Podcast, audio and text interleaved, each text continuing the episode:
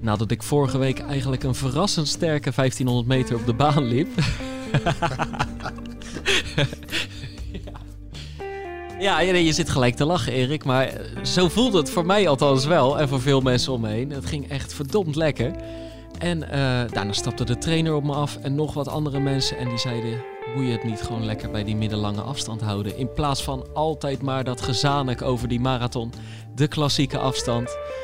En ik stond gelijk natuurlijk driftig nee te schudden. Maar toch, we hebben het hier wel over dat duivelse dilemma die zoveel lopers ja, bezighoudt eigenlijk.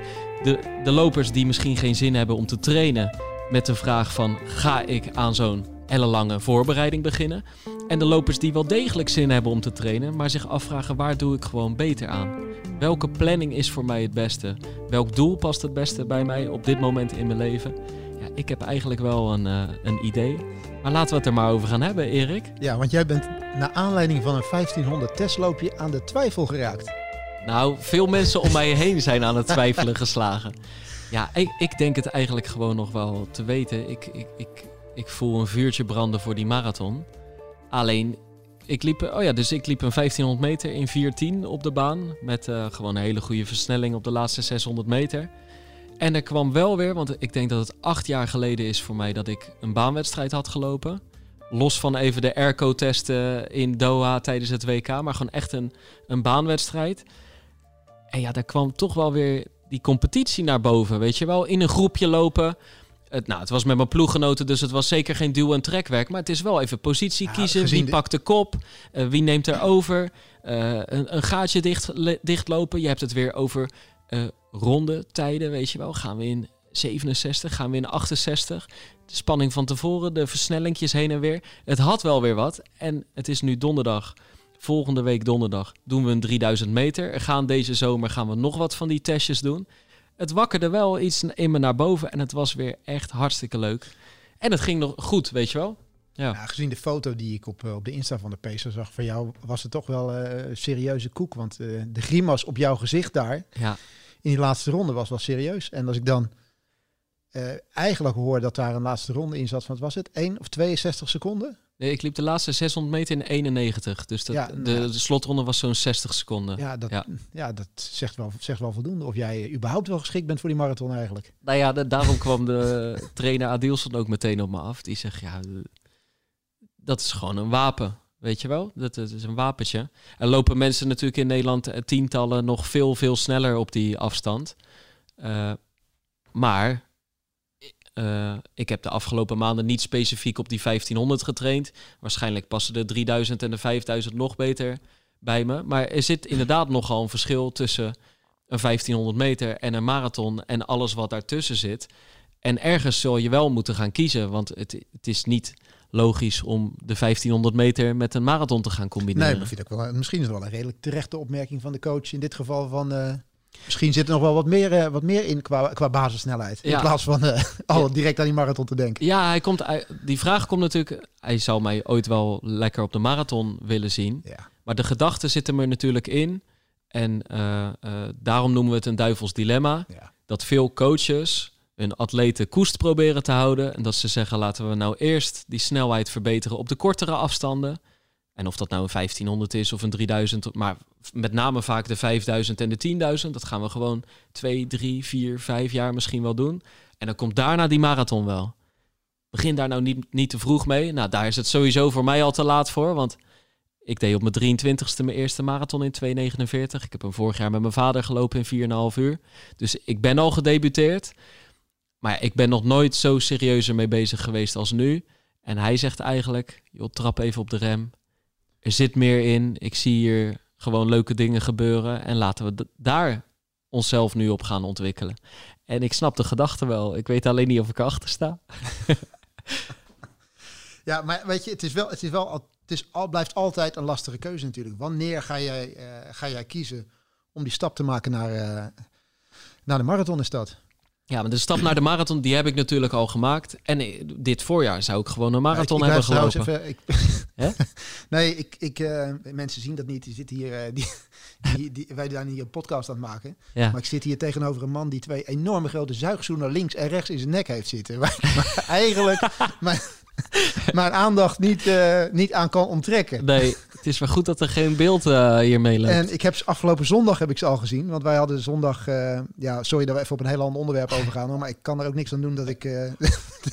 dat ik, nou ik zit er nou iemand tegenover en ik moet er tegenaan kijken. Ja. Maar ik had afgelopen zaterdag een berichtje gestuurd van kan ik zondag met jullie meetrainen? En dat was helemaal goed. zondag zou er een trainingje op, de, op het programma staan van jou en wat, wat ploeggenoten. En ik, ik dacht, ik voel me wel goed om mee te trainen. En we zouden dat zondagmorgen om, of zondag rond een uur of half één gaan doen. En om, om een uur of negen zou er over het weer gesproken worden.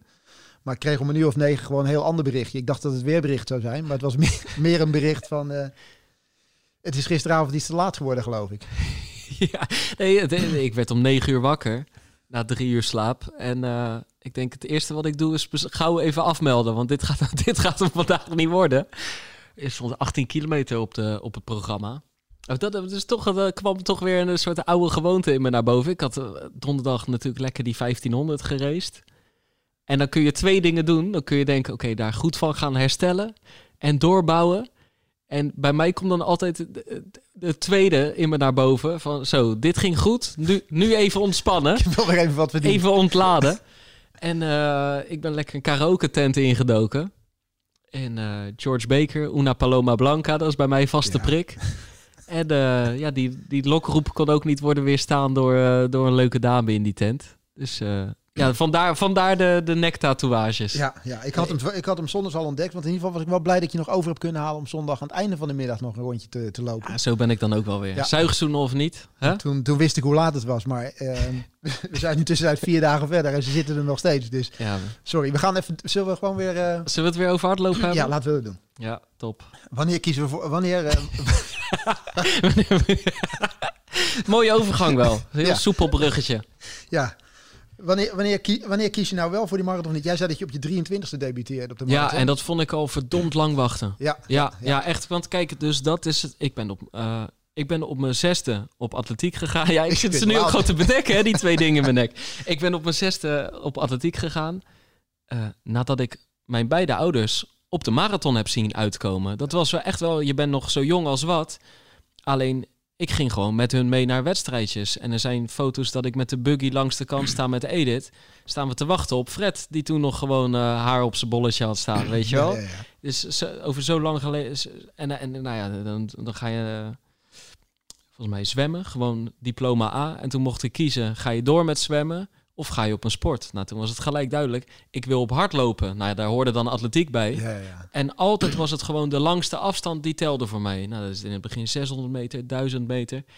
Eigenlijk was dat gewoon de marathon. Alleen dan moet je wachten totdat je 18 bent, eigenlijk. eigenlijk. Ja, want je bent nog laat bij met je 23ste. Precies. En toen heb ik inderdaad toch nog wel het geduld gehad. Ook wel gewoon in mijn studentenjaren, waarin ik helemaal niet altijd uh, nou ontzettend veel aan het hardlopen was. Maar ik heb altijd geweten, even, even geduld nog. En dan ga ik het doen hoor, in Rotterdam, de marathon. En toen heb ik dat, dat toen ben ik dat jaar, 2015, ben ik in 2014, in het najaar met mijn huisgenoot Ruben, zijn we gaan lopen, hebben we de halve marathon in Eindhoven gelopen. En toen zijn we maandenlang minder uitgegaan, steeds meer gaan lopen bij een illustere trainer, Henk Banert. Toen al 91 jaar. Die stond volgens mij al, die, voor mijn gevoel stond hij al 70 jaar op de baan met zijn stopwatch. En ik denk dat dit een understatement is. Hij, hij is er nog steeds. En nog steeds live in King. Ja, ja, hij geeft nog steeds training. En toen heb ik op zijn schema's heb ik mijn eerste marathon gelopen. En dat was alles wat ik me ervan had verwacht. En meer. Ik vond het echt, ik vond het een van de mooiste dagen in mijn leven. Eh, ik vond het zo bijzonder, weet je wel. Het gevoel van die dag, wat ik altijd al had als ik langs de kant stond. En er dan middenin lopen. Ja, ik, ik vond het alles wat ik ervan had verwacht en meer. Ja, en, en dat heb ik, hoe, hoezeer ik ook van het hardlopen hou, dat heb ik gewoon niet bij veel andere wedstrijden. En met name ook gewoon niet bij andere afstanden. Ik vind het altijd tof, ik vind het altijd leuk. Maar hier kan ik echt gewoon een half jaar naar uitkijken. Dat heb ik bij andere wedstrijden helemaal niet. Maar dan heb je er al wel een hele jeugd lang atletiek op zitten. Hè? Ja. Jij ging op je zesde ging je op hardlopen. Ja. Ik ging op mijn zestiende op hardlopen. Ja. En op zeventiende ging ik op marathon lopen. Ik wil net zeggen, want ik zei, uh, hè, je moet tot je achttiende wachten, maar dat heb jij helemaal niet gedaan. Nee, nee, nee. nee, nee. Ik stond op mijn zestiende langs de, langs de kant in, uh, in Rotterdam en ik, uh, ik zag dat voorbij komen richting de Koolsingel. Toen dacht ik, dat wil ik ook het jaar erop. En dat heb je gedaan? En heb ik me niet, niet door laten weerhouden, inderdaad. Nee. Maar dat is, uh, ja, volgens mij hebben we het hier al het een, keer, over gehad. Maar dat gewoon illegaal deelgenomen ja, eigenlijk. Ja, hè? Ja, gewoon uh, en ik vond gesjoemeld met je leeftijd? Of ja, andere een gesjoemeld met mijn leeftijd, leeftijd veranderen. Dat kon allemaal redelijk makkelijk. En, uh, maar ik moet ook zeggen, ik vond het echt geweldig. Ja, toch? Je? Ik vond het echt fantastisch om te doen. Alleen, ja, het werd natuurlijk wel aan alle kanten werd het wel afgeraden van zo begin je, zo begin je niet, zeg maar, aan een, aan een hardloopcarrière. Een marathon uh, doe je traditioneel een beetje tegen het einde, zeg maar, van je hardloopcarrière. Hè. Dat was in, in die periode, ik heb het over 1985 dat ik liep, was het eigenlijk zo dat je gewoon een traditionele opbouw zou hebben, normaal gesproken. Hè. Ik had toen nog helemaal verstand van hardlopen, dus maar als je dan naar de rand gaat kijken, had je een traditionele opbouw dat lopers eerst een baancarrière hadden en vervolgens uh, cross-countries mee gingen doen. Af en toe is een halve marathon, zoveel wegwedstrijden waren er nog niet. En vervolgens dat je een beetje eind, eind, eind, in je eind jaren 20, zeg maar, dat je, dat je 8, 29 was, dan ging je eens nadenken over die marathon. En dan mocht je. Ja, eigenlijk een beetje was het zo dat op het moment dat je geen progressie meer boekte op die 5 of op die 10 kilometer, en dat je zoiets had van, nou, hier heb ik mijn maximum wel bereikt, hmm. dan kan je natuurlijk heel mooi die overstap maken naar de wegatletiek. En dan ga je in die wegatletiek, kan je met de snelheid die je op de baan hebt opgedaan, kan je uiteindelijk je voordeel doen in, uh, in de wegwedstrijden. Dus je hebt een mooie basis gelegd. En op die manier ga je, of ging je toen in die tijd eigenlijk traditioneel ja. Naar een marathon toe. Dus dat dilemma, zeg maar, waar, je, waar wij het nu over hebben van kies ik daarvoor of niet, was toen eigenlijk niet zozeer een. Uh, dat was gewoon een no-go. Ja, de groep waar ik toen in, in trainde, ik was natuurlijk veruit de jongste. Maar uh, eigenlijk alle lopers in die groep waren toen allemaal halverwege 30, eind 30, begin 40. Heel veel veteranen bij ons in de groep. En uh, ja, dat waren echte pure marathonlopers waren dat. En uh, die hadden echt zoiets van, wat, wat, wat kom jij eigenlijk als jonkie uh, doen, weet je wel? Je moet gewoon terug naar de baan en je moet gewoon lekker, lekker kort werk moet je gaan, gaan doen. En ben je dat, jij bent dat toen wel gaan doen, toch? Na die één uh, uitstap? Ja, nee, ik heb, ik heb vier uitstapjes gemaakt. Oh. Ik had mezelf voorgenomen dat ik niet eerder zou stoppen met die marathon dat ik onder de drie uur gelopen had. Oké, dat is de vierde keer gelukt? Ja, ja, want die eerste keer was ik 17 en ik woog geloof ik 57 kilo. En ik kon dat natuurlijk fysiek amper of niet, uh, niet aan. Dus dat ging tot 30 kilometer goed en daarna was het ja. foute boel. Maar uiteindelijk is dat, uh, is dat anderhalf jaar later is dat, is dat, dat goed gelukt. En toen heb ik ook gewoon gezegd van nou, nu ben ik er even klaar mee. Tenminste, bewust eigenlijk. Want ik vond atletiek wel dusdanig leuk. En ik had wel door van, nou, ik moet wel harder kunnen lopen dan dit. Maar dan moet ik het vooral niet op deze manier doen. Dus toen ben je eigenlijk na die vier pogingen, ben je soort van de traditionele opbouw alsnog gaan proberen ja. te... Ja. Veel te laat natuurlijk. En uiteindelijk uh, kom je er dan ook wel, wel achter dat het dan nog heel moeilijk is om bijvoorbeeld de snelheid die waar jij het nu net over hebt, zo'n zo'n laatste rondje van 61 seconden, die heb ik überhaupt nooit kunnen lopen. Laat staan, zeg maar, als een laatste ronde in de wedstrijd. Omdat je gewoon de basissnelheid helemaal niet hebt en al veel ouder bent op dat moment. Of tenminste al te oud bent, zeg maar, om dat nog goed onder de knie te krijgen. Maar ik heb er toen wel echt bewust voor gekozen om, ik denk zeker vier jaar echt terug te gaan naar de baan, 5 kilometer, 10 kilometer. Echt te werken puur aan, aan mijn basissnelheid. Om uiteindelijk daarna ja. een goede marathon te lopen. Want weet je, ik vond die marathon natuurlijk helemaal te gek. Uiteindelijk is dat hetgeen wat ik alleen maar in mijn, achterhoofd had. Ja. Van, dat is fantastisch, weet je wel, om, uh, om, om die afstand te kunnen lopen. Maar, en ook om die afstand te kunnen beheersen, als het ware. Want dat vind ik eigenlijk nog het mooiste van die marathon. Als je hem gelopen hebt, en die enkele keer dat je hem goed loopt, dat je zoiets van ik heb die, die, die afstand echt kunnen beheersen. Dat vind ik, dat vind ik echt briljant aan, uh, aan die afstand. Maar om dat goed te kunnen doen, had ik wel zoiets van, nou moet ik wel, uh, moet ik wel meer, meer snelheid hebben en, uh, en wil ik nog meer trainingsjaren hebben en wil ik er op een goede manier mee, mee om kunnen gaan. Dus uiteindelijk werd het pas vier, vijf jaar later dat ik zoiets had van, nou ik ga nu echt een serieus, serieus aan die afstand beginnen. Ja. En um, ja, wat raad jij mij dan nu aan? Nou ja, kijk, jij, het dilemma wat jij nu hebt, is, is het dilemma wat, wat, wat denk ik uh, vele, vele mensen hebben. Wat ik misschien in die tijd ook wel eens een keer uh, heb gehad. Kijk, jij hebt jezelf nu helemaal voorbereid op Rotterdam afgelopen jaar. We, nu, we zijn, uiteindelijk zijn we, eh, is de rode draad in de podcast geweest waar we in mei mee zijn begonnen. Waar je aankondigde van, ik, wil, ik wil die marathon snel gaan lopen. Heb je perfecte voorbereiding gehad, geen blessures, helemaal niks. En dan tegen die tijd dat het, uh, dat het moet gaan gebeuren, wordt die marathon afgelast. Nou ja, goed, we weten allemaal uh, waarom en niemand heeft dit kunnen zien aankomen. Het enige is nu van, ja, zit die, uh, die, die drang zit er misschien nog steeds in, om datgene waar je toen voor getraind hebt, om dat, om dat eruit te laten komen nu. En ik denk dat je het lange tijd die drang niet eens had. Maar goed, we hebben gezien, gezien de vorige podcast, is er weer hoop, is er weer licht aan het einde van de tunnel. is er misschien in het najaar wel een mogelijkheid om een marathon te gaan lopen. Of dat dan in Rotterdam is, of in Amsterdam zal zijn, of waar dan ook. Mhm. Maar er dienen zich weer opties aan. En dan begint het schijnbaar toch weer te kriebelen bij je. Ja, nee, zeker. Kijk, uh, in principe hoop ik gewoon in oktober een marathon te lopen. In Rotterdam, misschien wel in Amsterdam. Maar ja, daar, daar, hangt een soort groot vraagteken omheen, waardoor je niet aan het aftellen bent, weet je wel. Ergens, ergens in januari 2020 eh, wist ik precies van, hey, vandaag is het nog 100 dagen tot en met de marathon. Ja, zo ben je er nu helemaal niet mee bezig, omdat gewoon dat vraagteken omheen hangt. Maar ja, ik, ik heb altijd gedacht van als we hem dit jaar nog kunnen lopen, dan ben ik erbij. En, keihard ook. En dan hoop ik nog harder te lopen dan ik nu van plan was. Want je kan weer een halfjaartje langer trainen.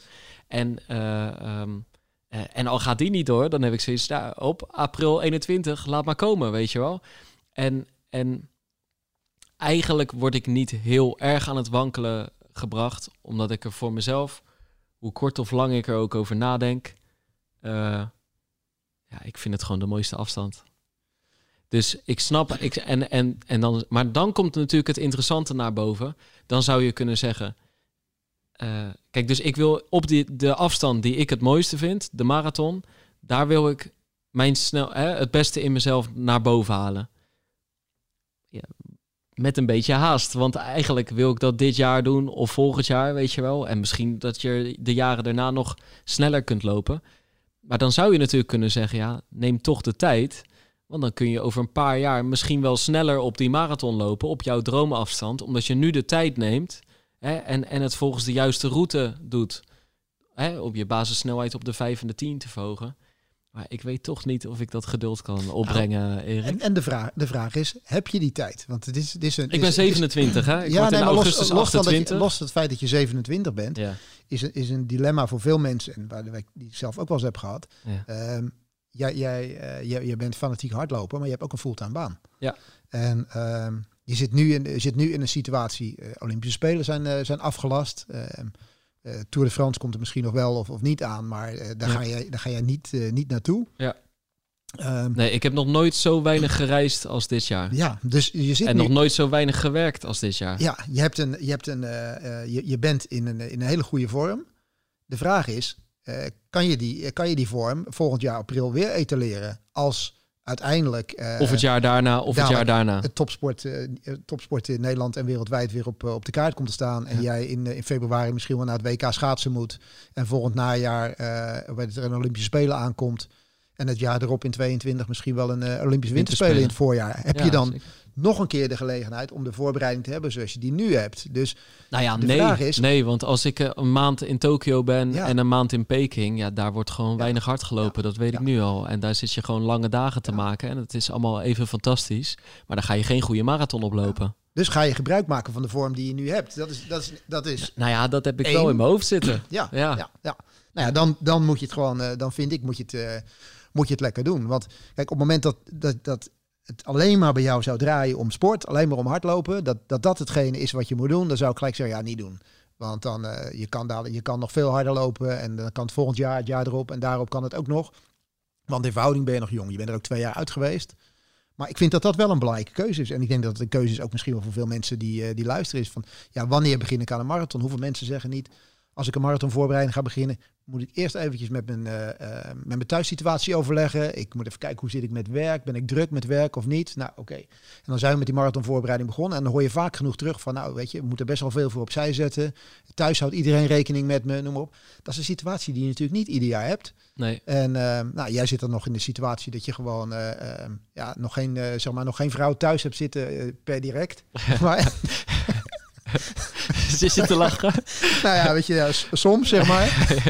maar dat je, dat je nog, geen, nog geen verplichtingen, wat dat betreft daar nog, nog geen, uh, geen zware privéverplichtingen hebt. Dus je kunt eigenlijk nog steeds doen en laten wat je wil. Ja. Dus dan kan je die keuze maken. Maar ik vind als je gewoon kijkt naar het, uh, naar, naar, naar, het werk wat je hebt en als je, als je een fulltime baan hebt, kom je gewoon soms in een situatie dat je wel eens een periode hebt zeggen, ik kan nu niet helemaal doorpakken. Ja. En, uh, en de situatie heb je nu wel. Dus als die kans zich voordoet, ja, dan kan ik me wel voorstellen dat je zegt van ik, uh, ik pak hem en ik, uh, ik ga, ga er toch uithalen wat erin zit, nu al. Ja, ja, dat heb ik ook. En ik heb ook gewoon, ik, ik voel toch gewoon op die kortere afstanden meer de drive, weet je wel. Als je gewoon, uh, ik weet niet of ik het ooit ga halen, maar als, als ik ooit onder de 2 uur 30 kan lopen op de marathon, ja, daar, zou, daar zou ik nu voor tekenen en daar zou ik voor mezelf, daar zou ik een leven lang op kunnen teren. Dan hebben er mensen een half uur harder gelopen, hè? bepaalde Kenianen en alles. Maar dat, dat vind ik dan, ik vind het wel belangrijk dat het is gebeurd, maar ik bedoel, voor mezelf spiegel ik me daar niet aan. Ik zou onder de 2 uur 30, daar zou ik heel leven op kunnen teren. Alleen bij de 10 kilometer, als ik daar dan nu een getal op moet plakken, ja, eigenlijk, ik heb nu dan 33,30 staan. Het interesseert me niet zoveel of dat 32,20 wordt of 31,50. Of ik voel daar echt minder bij. Ik denk op die dag dat ik het loop, zou ik verschrikkelijk blij kunnen zijn om er weer wat van je PR af te kunnen halen hoor. Alleen om maar aan te geven, daar hangt gewoon bij mij minder magie aan vast. Nee, maar tegelijk... En dat is eigenlijk wel gewoon belangrijk. Want ja, hoe vaak ik het niet heb over een beetje mijn dubbel leven, dat ik ook wel hou van de nacht doorhalen en zo. De reden dat ik dat dit jaar, begin van dit jaar, niet deed, is omdat ik dat kan opbrengen voor een marathon. Want dat vind ik helemaal fantastisch. En dan vind ik het prima om aan de 0.0 te zitten.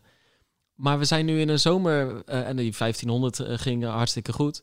Maar ja, bij, rond zo'n 1500 metertje, dan, dan, dan drink ik gewoon. En dan uh, zit ik helemaal niet aan de 0.0. En dat, dus dan blijkbaar uh, vind ik dat toch ook minder belangrijk. Maar tegelijkertijd zeg je net ook dat je, als je onder de 230 loopt, dan kan je je leven lang opteren. Ja, dan, spreek je jezelf, dan spreek je jezelf nu tegen. Hoezo? Nou ja, kijk, als, je, als jij onder de 230 wil lopen, dan kan je er niet komen met 33,20 op de 10 kilometer. Nee, maar... Dan zal die 10 kilometer echt, echt sneller moeten. Ja, ja, ja maar die, die, die gaat... Ik bedoel, uh, die gaat ook wel sneller, toch? Nou ja, maar ik bedoel, die, ik bedoel, die, maar die gaat niet, kijk, die gaat niet, niet direct sneller in de marathonvoorbereiding. Weet je wel? Nee, daar, nee, zal je, daar zal je in moeten investeren. Ja, maar je bent, niet een, je bent niet het volledige jaar bezig met een marathonvoorbereiding.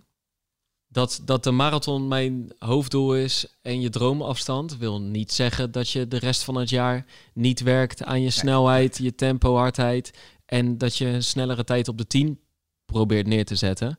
Maar ik ga daar niet jaren de tijd voor nemen. Dat is een beetje waar we het nu over hebben, toch? Ja, ja zeker. Ja. zeker. Nee, maar, daarom... maar, inderdaad, maar misschien is het inderdaad logischer om eens... Goh, we gaan daar nu heel, heel, heel veel van afhalen. Maar als ik nu al zag hoeveel ik in een jaar tijd... waarin ik eigenlijk toch eerst, eerst met het najaar... met uh, een halve marathon en een 15 kilometer... maar dan in mijn gedachten al die marathon in april... hoeveel ik toen verbeterd ben ook op de kortere afstanden. Dat zie je nu ook. Ik heb niet voor een 1500 meter getraind. Ik gooi er toch een aardige slotronde uit. Dat je uh, uh, automatisch word je gewoon een betere hardloper. Ja, en tegelijkertijd zie je ook wel hoe belangrijk het is om dus in deze periode je, je tijd aan te gaan besteden. Ja. Want dat is nog een ander ding. Want je, je nu ziet van ja, wat is het dilemma? Kijk, en dat gebeurt bij ons. Hè. In onze groep zijn we gewoon op dinsdag en donderdag. Ja, dat zijn echt intervaltrainingjes. En wij zijn nu bezig om eigenlijk gewoon deze zomer betere lopers te worden. Ja, vanaf, laten we zeggen, 1500 tot en met de 5, eind september tot en met de 10. Uh, uh, er is bij ons nu niemand die op een marathonschema rondloopt. Nee, en die dat is heel bewuste keuze van en die keuze hoef je nu ook nog niet te maken. Hè? Want ik denk als je nu uh, gaat rekenen tot aan Rotterdam of tot aan Amsterdam, hebben we het nog over 15 en 16 weken volgens mij, voordat het zover is. Ja. Met de basis die je nu hebt, hoef je natuurlijk niet eerder te beginnen met het opvoeren van je omvang dan acht weken van tevoren. Dus de komende vijf, zes weken kan je nog prima bij het uh, werken aan datgene waar je nu mee bezig bent. Ja. Alvorens je zeg maar dat, uh, dat besluit neemt. Ja. En daarnaast denk ik ook, en dan hebben we het nu dan eventjes in dit geval over, uh, over deze marathons die er nu aankomen, zeg maar in het, in het corona-najaar. Dat ik wel verwacht dat er binnen nu en, en vier, vijf weken ook wel duidelijkheid ja. vanuit, vanuit de organisatie zal komen of je daadwerkelijk aan die voorbereiding kan gaan beginnen ja, of niet. Of ze gewoon echt het voornemen hebben van we gaan het wel of niet doen. En dan kan er natuurlijk daarna nog steeds iets veranderen. Maar gewoon het voornemen van willen we het ja of nee, dat, dat, ja, dat, dat zal niet tot de laatste week uh, wachten zijn. En kijk, natuurlijk voor, voor de mensen die uh, op dit moment heel weinig kilometers aan het maken zijn.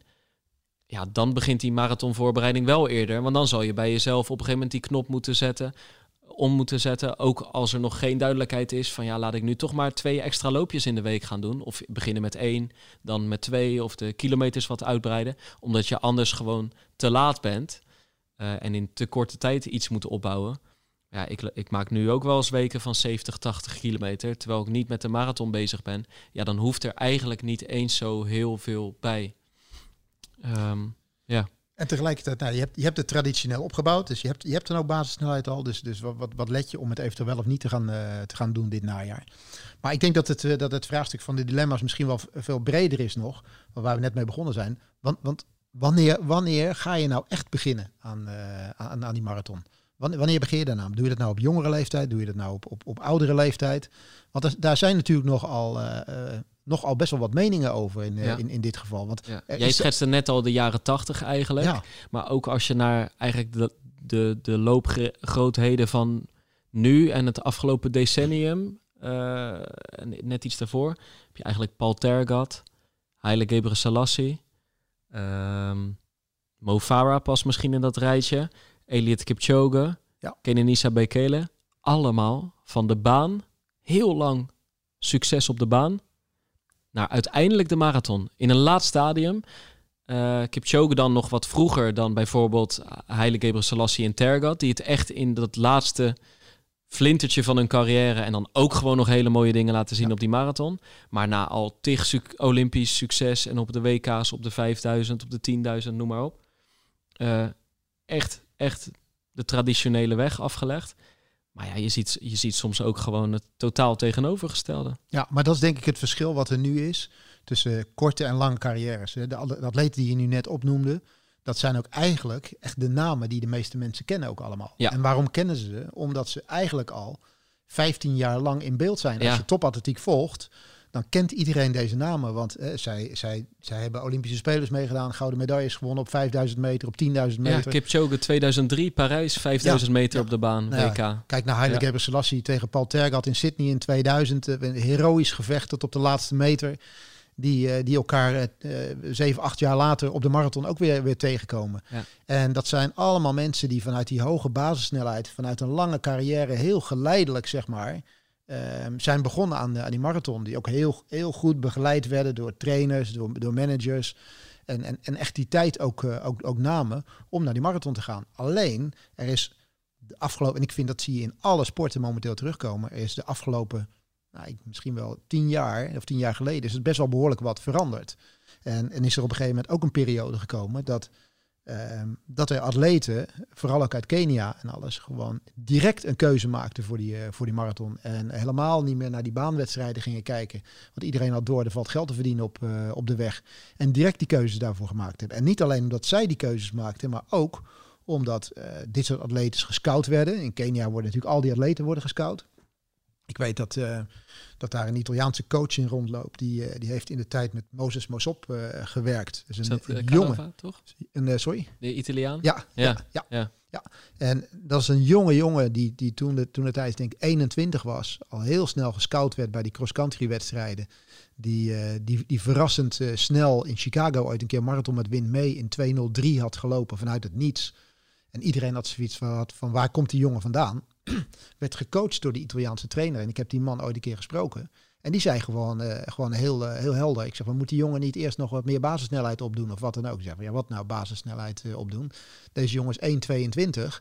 En op deze leeftijd kunnen ze, weet het, kunnen ze alles aan. Kan ik ze het zwaarst belasten? herstellen ze het snelst? Dus waarom wachten tot een 7,28ste? Waarom gaan wij gaan gewoon gelijk aan die marathon beginnen? Het enige nadeel daarvan is, is dat ik wel aan vroeg van ja, hoe lang duurt die carrière dan van hem? Ja, die zal misschien minder lang duren. Maar in die paar jaar dat het, uh, dat het kan, halen we wel het maximale eruit. Eh, is het ook op die manier gegaan? Uiteindelijk wel, ja. Ja, ja? uiteindelijk wel. Het heeft Want heel, weet, hij heeft ook in Rotterdam gelopen, Hij heeft in Rotterdam gelopen. En uh, maar hij heeft die race in Rotterdam heeft hij niet, uh, heeft hij niet gewonnen.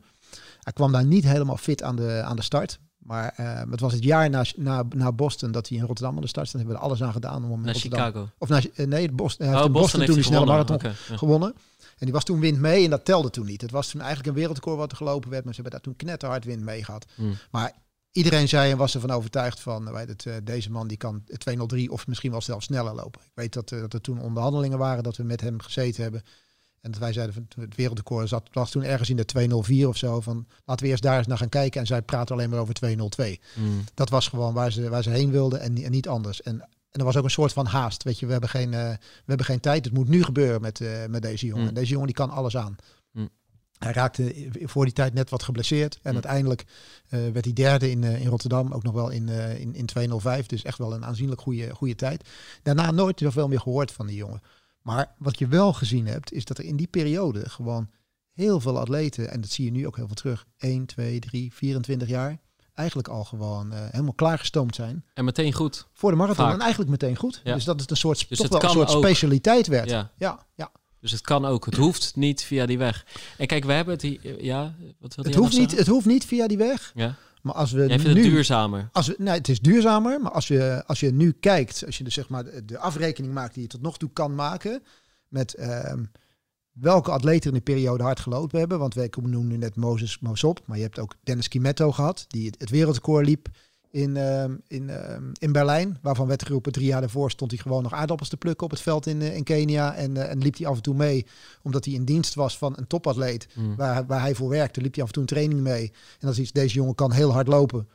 En we, hebben hem aan de, we hebben hem mee aan de start gezet. En hij is in een team gaan lopen. En liep binnen drie jaar een marathon. En vervolgens liep, je zelfs, liep je zelfs een wereldrecord. Ja. het is wel echt een eendagsvlieg. Eendagsvlieg geweest. Maar goed, ook iemand die we dus helemaal nooit eerder gezien hadden. Wilson Kipsang nu ook eigenlijk omstreden. Hè. Krijgt een schorsing van vier jaar aan zijn broek. Maar hij heeft een paar jaar lang gedomineerd op de marathon. Hebben we nooit van zijn leven op de baan gezien.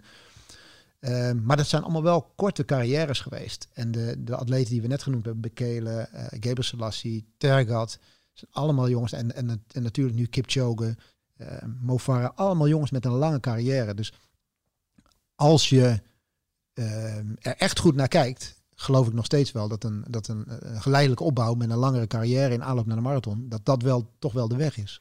Weet je wie die weg ook lijkt te gaan afleggen? Sifan Hassan. Ja. Die is echt begonnen met, nou ja, uh, 800, nou, crossen, maar 800 meter op de baan, 1500 meter op de baan. Nou, nu, nu lijkt ze eigenlijk ook op die 10.000 en 5.000 heel erg goed uit de voeten te komen. Of wat heet eigenlijk misschien wel mondiaal beste. Uh, favoriet straks op de Spelen als ze doorgaan volgend jaar in Tokio. En, maar die legt af en toe zo'n goede wegwedstrijd al uh, op het asfalt. 15 kilometer, halve marathon hebben we al uh, van er gezien. En waar ze vroeger 25 rondjes op de baan, nou, ongeveer geen voorstelling van kon maken, zo saai en lang vond ze het. Heeft ze eigenlijk al uitgesproken van ja, ooit komt die marathon wel. In elk geval eerst na de Spelen. Ik moet en zal goud pakken op de baan. Maar ja, die gaat ook nog wel op de marathon komen. En die heeft dan wel die traditionele weg afgelegd. En dan zie je ook dat op het moment dat ze haar debuut maakt op de weg, op de halve marathon of op de 10 kilometer, dat ze er ook wel gelijk staat. Hè? Dat het ook wel gelijk echt, uh, echt tijden zijn waar, uh, waar iedereen van staat te kijken van zo, dit, uh, ja. dit, is niet, dit is niet mis. En dat is inderdaad iemand die die weg bewandelt. En um, ja, als, als je gewoon, gewoon kijkt hoe, het, hoe dit allemaal loopt, dan geloof ik inderdaad dat zij een atleet is die dadelijk nog hoge ogen kan gooien op de, op de marathon. En als je dan, want we hebben het nu gewoon over de crème de la crème. Ja. Loopgrootheden. Als je dat vertaalt naar de recreatieve luisteraar. Nou, de... Kijk, kijk die gaan niet allemaal de traditionele... Ze, ze zijn al aan het hardlopen. de meeste hebben waarschijnlijk geen, ba geen baanachtergrond. De meeste Nederlanders die hardlopen... zijn gewoon op een gegeven moment gaan hardlopen. In hun eigen omgeving op, het, op de weg. En dan komt vaak heel snel al die marathon om de hoek kijken. Uh, maar toch, als we die vertaalslag proberen te maken, wat, wat zijn jouw gedachten dan mag, dan mag de keuze voor de marathon wel iets langer duren dan dat ik de laatste tijd gemiddeld zie dat het duurt. En, en, en hoe, hoe jij het ooit hebt gedaan. Ja, nou dat sowieso. Ik ben wel het slechtste voorbeeld geweest wat dat betreft. Maar dat was nog wel, dat laat zo zeggen, dat was nog wel in de tijd dat je, uh, dat je wel onder de vier uur moest lopen, anders mocht je niet eens meedoen. Ja. Dus wat nu ook wel. Anders kwam je er niet in. Wat nu ook wel uh, is, is dat de drempel om mee te kunnen doen aan de marathon natuurlijk wel enorm verlaagd is door, uh, door alle organisaties. Want overal lopen nu tegenwoordig 40.000 mensen aan mee. Ik, ja. ik las van de week Marathon van Parijs, 65.000 deelnemers die ze, die ze mee willen laten doen. Ja, die lopen niet allemaal onder de vier uur. Dus de drempel om aan een marathon mee te lopen is natuurlijk vrij laag. Waardoor mensen zeggen van nou, oké, weet je, ik ga hardlopen en ik, hoor zoveel mensen zeggen, nou, dan ga ik, gelijk, ga ik gelijk die marathon maar doen. En het dan binnen een half jaar of binnen een jaar doen. En dan, en dan, kan het ook, omdat, omdat je stukken mag wandelen. En omdat er een uh, enorme slijtageslag en, en keldering in het tempo mag plaatsvinden. Ja, ja, ja. Kijk, de, de vraag is alleen van, weet, heb je daar dan op dat moment zoveel plezier in? En ik denk ja, sommige mensen wel. Ja, nou, sommigen wel. Maar ik denk ook uh, sommigen die er misschien snel van genezen kunnen zijn. Of, of, maar ik zou in dit geval wel zeggen, en dat, en, en dat, dat mag best wel eens wat vaker, uh, mag dat misschien ook wel geuit worden naar, uh, naar mensen toe van, doe er gewoon wat langer over. Begin eerst eens, als je begint met hardlopen, begin eerst eens met het kunnen lopen van een fatsoenlijke 10 kilometer. En als je na een jaar een halve marathon kunt lopen, doe dat gewoon eerst eens op een verantwoorde manier. Alvorens je gaat denken van, ik ga die marathon meedoen. Dan kan je het ook een beetje op de manier doen zoals het hoort. Ja. Want uiteindelijk is het toch wel prettig als je marathon loopt. We hebben het hier wel over hardlopen dat je hem ook wel hardlopend kunt, uh, kunt volbrengen. Ja. En, uh, en dan denk ik, als je er wat langer over doet en, en je laat het lijf gewoon een klein beetje, een beetje wennen aan een en ander en je maakt serieuze trainingskilometers, dat uh, dat, dat wel een manier is waarop je het zou, moeten, zou moeten doen. Dus als je nu voor dit najaar zou moeten kiezen, moet ik nu voor, voor een marathon kiezen of niet? Dan zou ik als recreant misschien wel zeggen, nou, ik sla lekker dat halfjaartje over. Ik gebruik dit komende half jaar gebruik ik lekker om, om wat meer te trainen. Om, het, om mijn lijf wat meer, uh, wat meer kilometers te, te, geven. En vervolgens uh, denk ik er volgend voorjaar wel aan om, uh, om een marathon te gaan lopen. En is dit misschien wel het moment voor, al die, voor die mensen om te zeggen van nou, dit is wel een mooi momentje om, om te kiezen voor een voorjaarsrace. Ja, ja. ik had laatst hierover, niet eens hadden we het niet eens over een hele, maar ik, mijn goede vriend van me, Patrick, die heb ik aan het hardlopen gekregen. En daar heb ik een schemaatje voor gemaakt echt begonnen met dingen als vier keer vijf minuten. En niet vijf minuten hard, maar gewoon vier keer vijf minuten joggen. Drie keer zes minuten, dat soort afstanden. Totdat hij laatst een keer 25 minuten achter elkaar heeft hard gelopen. Maar die heeft toch aardig de smaak te pakken gekregen na jaren nou, weinig sporten. En die begon uit zichzelf op een gegeven moment over een halve marathon in Haarlem in september. Hij zit nu op maximaal 25 minuten lopen achter elkaar. Inmiddels alweer anderhalve week niet, omdat er een soort ei op zijn voet zit. Hè, de, ja, ik heb voorzichtig met hem gedaan en toch ga je gewoon kwaaltjes krijgen als je na tien jaar lang niet hardlopen gaat beginnen met zo'n sport. Uh, is bijna onvermijdelijk, helaas. Helaas, helaas. En uh, ik zei, ja, laten we eerst gewoon kijken of je een 10 kilometer onder de 60 minuten uh, kan krijgen, weet je wel. Maar dan zie je toch hoe, hoe mensen denken. En er zitten helemaal geen kwade bedoelingen achter. Maar het is, eh, het, het is toch het meest aansprekend. Tuurlijk. Zo'n enorme lange afstand. En dat is ook, ja, hij liet me het parcours zien. Ja, die halve, ja, dan ga je heel de stad door. Terwijl bij de vijf of de tien kilometer, dan is het een beetje een achteraf rondje soms. Ja, ja maar dat is, dat is natuurlijk ook de aantrekkingskracht. Ik stak ondertussen even een banaan in mijn Ja, dan moet getraind worden. straks getraind worden. nu vijf over vijf. Ja. Over twee uur moet getraind worden. Heel goed. Heel Gaat dat even vol, want ik heb Ja, dat is helemaal goed. Dat is helemaal goed. Dus uh, wat, wou ik, wat wou ik eigenlijk zeggen voordat je over Dan zie je toch, nee, we hadden het over Patrick. Nou, dan zie je toch de aantrekkingskracht van die 42 kilometer en 135 meter, hoe groot dat die is. Want dat is, dat is het natuurlijk ook. Hè? Want je wil hem dan lopen in je eigen stad, of je wil hem lopen in Athene, of je wil hem lopen in New York, of wat dan ook. En dat is waar, waar de mensen het voor doen. En dat is waar ze wat voor opzij willen zetten. En dat wil je waarschijnlijk niet inderdaad voor, de, voor die halve marathon die je ergens in een, uh, in een dorp of in een plaatsje doet. Het is toch moeilijker. En dat merk ik bij mezelf ook heel erg. Maar daarom is het ook wel goed dat, uh, dat, dat er lopen zijn zoals de City Pier City en de Dam te Dam lopen en zo. Want die benaderen natuurlijk ook wel dat heroïsche van heel veel mensen langs de kant en de sfeer die er, uh, die er is. En, en dat is wat de mensen natuurlijk opzoeken. En um, dus dat, dat is wel een beetje um, wat, wat je ook wel een beetje, als je nu een keuze moet maken bijvoorbeeld voor dit najaar. Dat is wat je wel moet gaan bedenken. Dat als die marathon dan doorgaat, ja, dat de sfeer langs de kant misschien wel ietsje anders zal zijn dan dat we die traditioneel gewend zijn. Ja. En, um, en ik vond het, uh, ik vind het toch wel leuk als ik een marathon loop, dat ik het idee heb dat ik een keer voor een vol stadion speel, toch? Ja, zeker. Nou, maar dat is inderdaad. ik had er nog niet eens zo heel vaak op die manier over nagedacht. Um, of hard over nagedacht. Dat is inderdaad wel een dingetje. Want als ik aan de marathon denk, dan denk ik ook aan de marathon met rijen dik publiek ja. en uh, veren in je reet. Ja. Waar ik hartstikke lekker op ga. Ja, ja.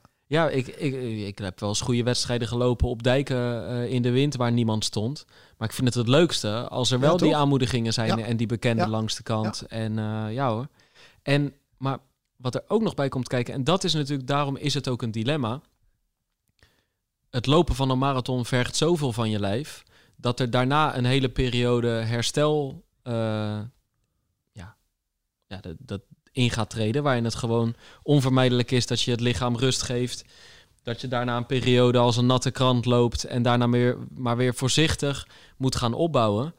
Terwijl als ik die marathon dus over zou slaan, of als luisteraars een, geen marathon lopen, dan kun je al die mooie evenementen die jij net opnoemt, ja, je kunt ze allemaal afgaan. Ja. Stel ze gaan door, weet je wel. Je kunt naar uh, Egmond, je kunt de Zevenheuvelen lopen, je kunt de Brugge lopen, je kunt een halve marathon daar, weet je wel. Je kunt zelfs naar Spijkenisse voor een halve marathon, weet je wel. Maar en, en naar Linschoten, nou, Spijkenis is wel al dat, is al, dat is al een voorbeeld van hoe het is om in coronatijd een marathon te lopen. Met alle respect voor, uh, voor de mensen die daar gaan lopen. Hè, want we spreken daar altijd heel veel respect voor. Daar waren ze al een jaar in quarantaine ook. Ja, ja daar al heel lang Daar hebben ze geen vaccin nodig. Helemaal niet. Daar, daar was het al helemaal duidelijk. Ja. Ja. was alles al aan de gang. Maar, maar kijk, dat is natuurlijk wel. En, en, en stel, je, stel jij kiest uh, ervoor om geen marathon te lopen dan kun je wekelijks ergens een leuke wedstrijd lopen. En dan heb je nooit uh, te maken met die extreme vermoeidheid. Nooit, of nou ja, zelden tot nooit te maken met dat je kruipend de trap af moet. En Thuis je... een beetje gezelliger misschien nog. Ja, je kan af en toe nog, je kan nog eens een biertje pakken zo links en rechts. Nou, inderdaad. En dat is wel, doe de marathon en je bent gewoon toch even, in elk geval twee weken, maar eigenlijk langer daarna ben je gewoon kwijt. Ja, ja. maar en daarnaast... Als, als ik nu eind oktober de marathon doe, nou, dan moet je nog maar afvragen uh, of je begin december of half november een leuke, goede zevenheuvelen loop of bruggenloop loopt. Ja. En daarnaast, weet, dat betekent ook weer dat, uh, dat de karaoke er voorlopig ook niet meer in zit. Ja, ja. Toch? Ik bedoel, want in die, in die voorbereiding op Rotterdam heb ik dit allemaal niet meegemaakt wat ik nu meekrijg de laatste week. Nee, nee, nee. Maar dan moet ik zeggen, dat is echt, eh, zet mij in een karaoke tent en het maakt niet uit. Dan komt ook, goed. Nee, ook, ook nuchter. Als het maar Nederlandstalig ik is. meteen Una Paloma Blanca aan. mijn lijflied.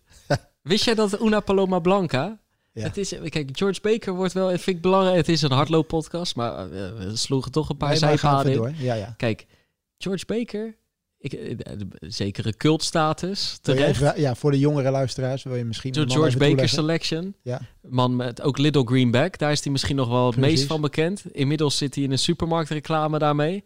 Maar uh, dat nummer. Hè, dat werd goed beluisterd, maar dat, dat steeg tot grote hoogte toen Quentin Tarantino dat ooit voor Reservoir Dogs... Mensen, we hebben het hier over een groot artiest die aangekondigd Ja, ja, vind ik wel. Santa Lucia by Night. ja, ik vind het allemaal goud. En gewoon omdat ik het cult vind natuurlijk. Het is echt jammer dat jij niet opgegroeid bent in de tijd van opvolle toeren. Ja, ja, ja, ja. Nou, daar heb ik een beetje teruggekeken. Maar kijk, het liefst heb ik een biertje op. Maar zet mij nuchter in een karaoke tent en ik, ik vraag gewoon Una Paloma Blanca aan. Maar, maar wist jij dat Una Paloma Blanca hey, 450 keer gecoverd is? Er zijn 450 officiële uitvoeringen van dat nummer. Ja, dat is toch waanzinnig? Nee, dat Kijk, Yesterday van de Beatles, dat is volgens mij 2000 keer gecoverd. Maar 450 vind ik toch ook wel respectabel voor... Ja. Kijk, dat, dat, zegt al genoeg waar je het in iedere karaokebar kan vinden, volgens mij dan. Dus ik ben dat vaak, zegt al voldoende. Ik, ik doe mijn best, maar er heeft nooit iemand tegen mij gezegd van neem het ook eens gewoon op. En dat, uh, dat is uh, denk ik verstandig. Nou, het is maar goed dat we ergens zo begin juli nog helemaal niet aan die marathon hoeven te denken. Maar we zijn volledig afgedwaald weer. Ja.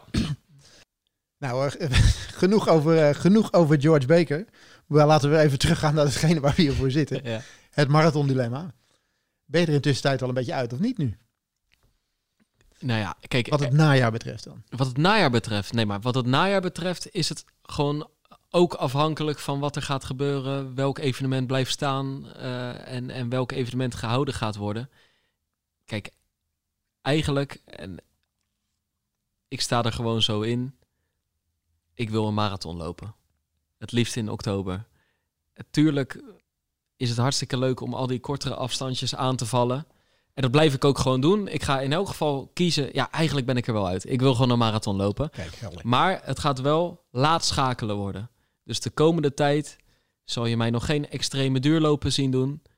Uh, we blijven ons lekker gewoon focussen op de baan, op die snelheid. We gaan nog een 3000 meter testje doen. Een Cooper testje staat op het programma. Ik wil een 5000 of de, een 10.000 op de baan doen. Die ook weer officieel georganiseerd gaan worden zonder tegenslagen. En uh, ik ga op hardloopvakantie met een paar hardloopmaatjes. We gaan naar de Auvergne, de, het Centraal Massief. Dus daar zullen ook wat hoogtemeters en wat trails in zitten. Gaat getraild worden. Ja. En dan ergens half tot, tot ja, half augustus. Hopelijk is er dan wat duidelijkheid. En dan, dan zal het misschien wel schakelen worden. Ik moet het ook nog even met mijn trainer over hebben. Maar eigenlijk, kijk, ik voel daar gewoon bij mezelf de meeste motivatie. En dan zelfs, zelfs als er mensen zijn die, uh, die mij van kunnen overtuigen dat ik op andere afstanden meer talent heb, ja, uiteindelijk interesseert me dat gewoon minder. Nee, daar leef ik niet voor. De, de, die, die magische afstand, dat is toch hetgene waar, uh, waar jij voor gevallen bent uh, al heel, heel lang geleden. Ja. En dat nu wel een keertje tot uiting mag komen. Ja, ik leef voor karaokeavonden met George Baker en ik leef voor die marathon. Heel goed, heel goed. En daar wil ik toch zo min mogelijk concessies doen, aan doen. Nou, dat, dat, dat is wel duidelijk. Dus nou, laten we het afwachten wat het, wat het gaat worden in oktober. Dan wordt het eind oktober. En het wordt, uh, wordt Rotterdam of Amsterdam. Dat zijn eventueel twee opties die, uh, ja. die er openstaan. Ja. Waar, waar nog geen duidelijkheid in is, maar die, wel, die wel mogelijkheden misschien, misschien bieden. Ja. En mocht dat niet zo zijn, dan, dan wordt het dit najaar gewoon doortrekken op kortere afstanden. Want wat je net al zei, en dan die wedstrijdkalender begint er wel een beetje te vullen. Ja, en dan hoop ik op de Zevenheuvelen loop en dat soort prachtige evenementen. Die misschien te vroeg komen als ik eind oktober een marathon op het scherpst van de snede heb geprobeerd te lopen. Maar anders dan zal dat een beetje de aanloop zijn naar, ja, ik denk toch eigenlijk wel een marathon in uh, april 21. Ja, ja, ja. Maar ik vind het mooiste daarvan, daartussendoor nog is, is dat wel er nu langzamerhand weer wat wedstrijden op de kalender gaan komen. Ja. En dat watgene waar iedereen eigenlijk lang op gewacht hebben, want wij hebben het, we hebben het dan over die marathons, maar er komen langzamerhand weer, uh, weer wegwedstrijdjes aan. Ik zie alweer uh, organisaties die, uh, die dingen gaan roepen over, we kunnen een 10 of een 15 kilometer organiseren.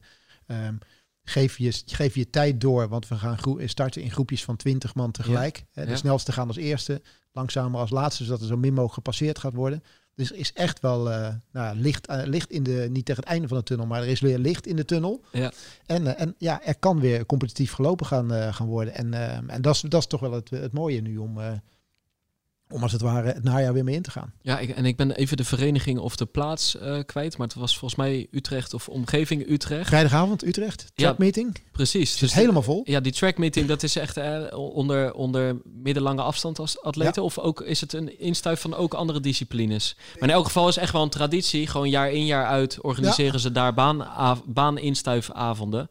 Uh, en die inschrijving ging open. Zij als eigenlijk de eerste deze zomer waar het weer kon en mocht.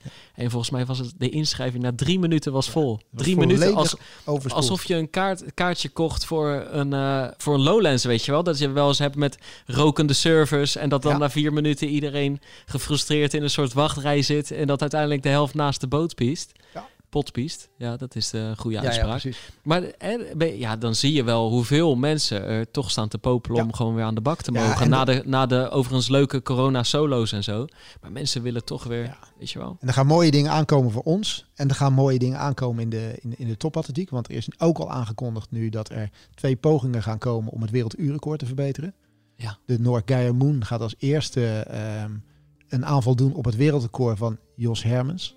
Kijk. En dat staat al een tijdje. Ja. Maar die wil het werelduurrecord aanvallen. En een maand wanneer, later. Weet je dat? In augustus. Durf niet zeggen wanneer augustus. Okay. Maar ik denk dat het snel genoeg, uh, snel genoeg gevonden is. Ja. En een maand later heeft Mo Farah aangekondigd. Uh, in uh, Brussel het werelduurrecord te gaan aanvallen. Dus hij mag zorgen dat er hard gelopen worden. Als hij de tijd van Jos Hermers breekt. Die overigens heel erg scherp staat. Hij liep bijna een halve marathon in dat, in dat uur tijd. Ja. In de jaren. Begin jaren tachtig. Ja, ja. Zo'n beetje. Ja, wat ongelooflijk is dat dat eigenlijk nog steeds uh, staat. Maar uh, ja, die, die staan op het programma. En ik denk dat dat mooie races zijn die zeker uh, online of wat dan ook te volgen zullen zijn. Dus ehm, los van dat er voor ons weer het nodige georganiseerd gaat worden. De topatletiek begint ook weer op gang te komen. Ja, mocht je nou eh, als luisteraar onlangs bij ons zijn aangehaakt en eh, je wil wat meer weten over Jos Hermes, ja, luister de aflevering terug. Ik denk dat het aflevering 6, 7 of 8, ik weet ja. het niet meer. Maar gewoon in seizoen 1, een beetje aan het begin. Daar hebben we ja, vol plezier anderhalf uur lang aangeschoven bij Jos Hermes in Nijmegen. Man met fantastische historie in de atletiek. Dus luister die aflevering. Misschien wel als opmaat naar die, uh, naar die dag, naar die livestream. En uh, ja, ik ga lekker naar Frankrijk, Erik. Ik, heb je, zijn die trailschoenen al binnen? Die trailschoenen zijn nog niet binnen. Nee. Oh ja, dan, nee, nou, dan nee, moet je een beetje opschieten, want ik ga over een weekje weg. Je gaat de 17e pas weg, ja. dus het gaat helemaal goed komen. Ja. Ga je mij nu een beetje op mijn leeftijden zitten aanspreken hier? Nou, een beetje wel. en uh, uh, ja, dan ben ik even in Frankrijk. Alleen, in de tussentijd, in die tijd dat ik daar zit, hebben we gewoon een mooie aflevering op de plank staan, hè? Ja, zeker. zeker. Er gaat een hele mooie aflevering aankomen. En ja, hoeven daar nu nog niets over te roepen. Nee, geen enkel tipje van de sluier. Nee, zeker niet. Oh, wat wel een goede bekende van jou is. Goede bekende van mij. Het gaat over een redelijk mooie atletiek carrière. Ja, dat vind ik ook. Ja. Meer zeggen we daar niet. Houden we mee, daar, houden we het, daar houden we het bij. Precies. Tot die tijd, veel loopplezier en tot de volgende Pacer.